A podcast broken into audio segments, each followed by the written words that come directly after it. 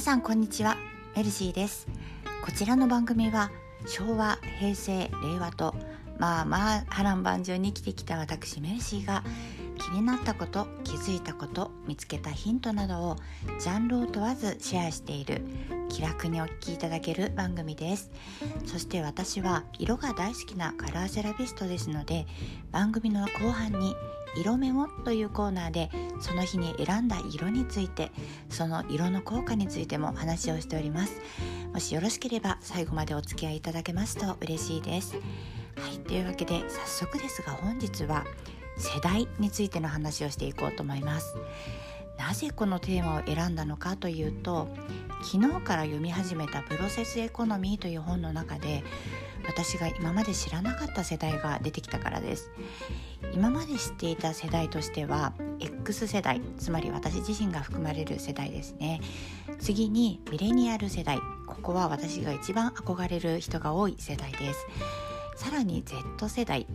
いわゆる SNS ネイティブと呼ばれる世代ですね。でここまでだったんですよ。でもその先にアルファ世代というのがあると知ったんですね。皆さんお聞きになったことありますか？アルファ世代。アルファ世代はだいたい2010年代の初め頃から半ば頃からですかねでその辺りから2020年代の半ば頃から終わり頃にかけて生まれる世代ということだそうですね。なので現在進行形で生まれている子たちも含まれているみたいですね。時の流れの速さよって感じですね。でよく年齢なんて関係ないさとか言われますけれど見方によっては年齢ってやっぱり重要な要素になりますし関係は大いにありますよね。具体的にこの世代たちがどんな風に違うのかっていうのをざっくり調べてみたのでシェアしたいと思いますまず X 世代だいたい1960年代の半ば頃から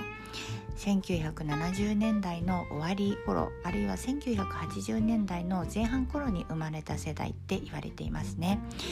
でいわゆる日本のバブル期の世間の様子を見て知っている、まあ、そういう世代の最後の方ですかね。自分自身こう自分中心の生活態度とか考え方を持っている世代であるって言われていてミージェネレーション自分の世代っていう意味ですかね直訳すると。にこう呼ばれる世代で政治とか社会に対しては冷めていると言われている世代だそうです。で次にミレニアル世代。これは1980年代の初め頃から1990年代の中頃までに生まれた世代。であのミレニアムが到来した2000年前後かそれ以降に社会に進出するという世代という意味でミレニアル世代と呼ばれているみたいですね。日本ではいわゆる氷河期世代あの職業難就職難か就職難を経験した世代と言われているそうです。で特徴としては物心がついた頃にはもうすでにインターネットが普及していてパソコンですとか携帯が単なる道具ではなくってもう水道とかガスとかと同じライフラインの一つとして考えられ始めた世代いわゆるデジタルネイティブにあたるそうですね。成長期から青年期に携帯電話とかパソコンとかインターネットに触れ始めてそれらの進化とともに成長したので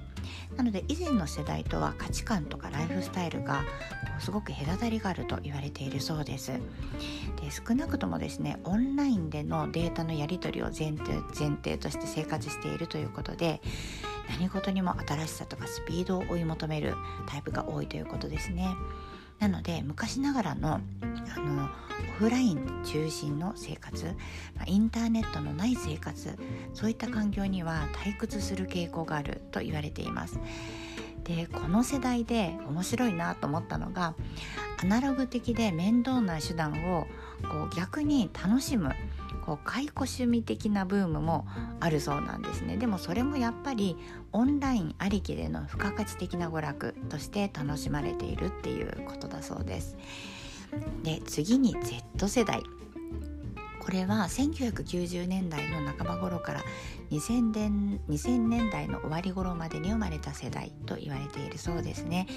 生まれた時点でインターネットが利用可能であったという意味で真のデジタルネイティブ世代と言われているそうです。当たり前のようにウェブをこう日常風景の一部として感じ取って利用しているっていうことです。であのパソコンよりもスマホを日常的に使いこなしているので生活の一部となっているスマホ世代と言われているそうですね。成長期に Web2.0 を当たり前のように享受して情報発信力に長けているということからこちらの世代にはこう数多くインフルエンサーが登場しているっていうことだそうです。これまさにソワさんとかのことですよね。ちなみにこの Web2.0 っていうのはこう情報の送り手と受け手がこう流動化してしまってこう誰でも Web を通して情報を発信できるように変化した Web のことと言われていますね。次に今回私が初めて知ったアルファ世代です。2010年代の初め頃から、まあ、半ば頃から2020年代の半ば頃から終わり頃にかけて生まれる世代と言われているのでまさに今生まれている子たちが属する世代ですね。うちの娘もギリギリこれですね。現実世界とオンラインコミュニティがこうがっつり結びついている。なのでネットですら現実の一部として認識している世代って言われているそうです生まれた時からさまざまな情報を簡単にこう統合して iPad とか Instagram でこう存在している環境で育つので文章よりも動画とか映像を好んで SNS を通してこう多様な人とこう多様な活動にこうアクセスしながら成長期を過ごしていく。なので以前の世代よりも自由にこう役割の垣根を越えていろんなタイプの人とこう行動していくそんな特徴があると予想されているそうです。もうざっと世代についてはこんな感じですね。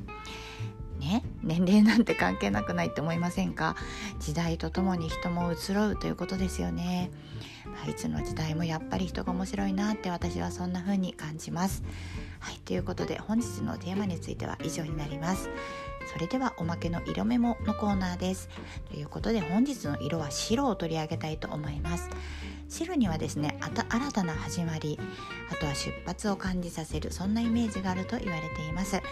新たな世代がどんどん生まれていくんだなというところから選んでみました。白の記憶色イメージには純粋浄化真実あとは調和再生孤独冷たさなどがあると言われています。なので雑念を振り払いたい時ですとかあとは物事を素直に受け止めたい時にも積極的に使いたいとされる色ですね。皆様も是非毎日の生活の中でちょこっと色の効果を使ってよりハッピーに過ごしてくださいね。はい、そんなわけで私はこちらの音声配信だったり Twitter ブログなどで日々発信をしておりますけれどもその活動の基本的な思い信念は一人でも多くの方が笑顔で過ごせる健やかな心で過ごせるそんなお手伝いをすることですね辛く苦しい時期を過ごしていたかつての自分にそして今まさに辛い時を過ごしている方に少しでもお役に立てたらいいなと思いながらその思いを私が大好きな色というものを通して一人でも多くの方へお届けしたくて活動しています。ですのでもしも何かちょっとでもいいなと思えることがあればフォローしていただけると嬉しいです。はいということで皆様本日のご予定はいかがですか？土曜日ですのでお休みの方は多いと思いますけれどもお仕事の方も多いですよね。皆様お疲れ様です。私はですねあと少しで本が読み終わるのでこれとあとは日々の積み上げですね。あとは娘の幼児に付き合うのとさっきもですね実はこう娘がこう泣きながら訴えてきたこう日々の困りごとみたいなのがあったのでそれに付き合っていたらちょっとこれ遅くなってしまったんですけれどあとはブログの勉強もしたいですしあとはサービスについてとかあと実は色のアプリも作りたいとか思っていてまたしても頭の中がいっぱいなんですけれども片っ端からやっていくだけですね。というわけで今回は以上になります。本日も最後までお聴きくださいましてありがとうございました。また明日もぜひお待ちしております。ご案内はメルシーでした。それではまた。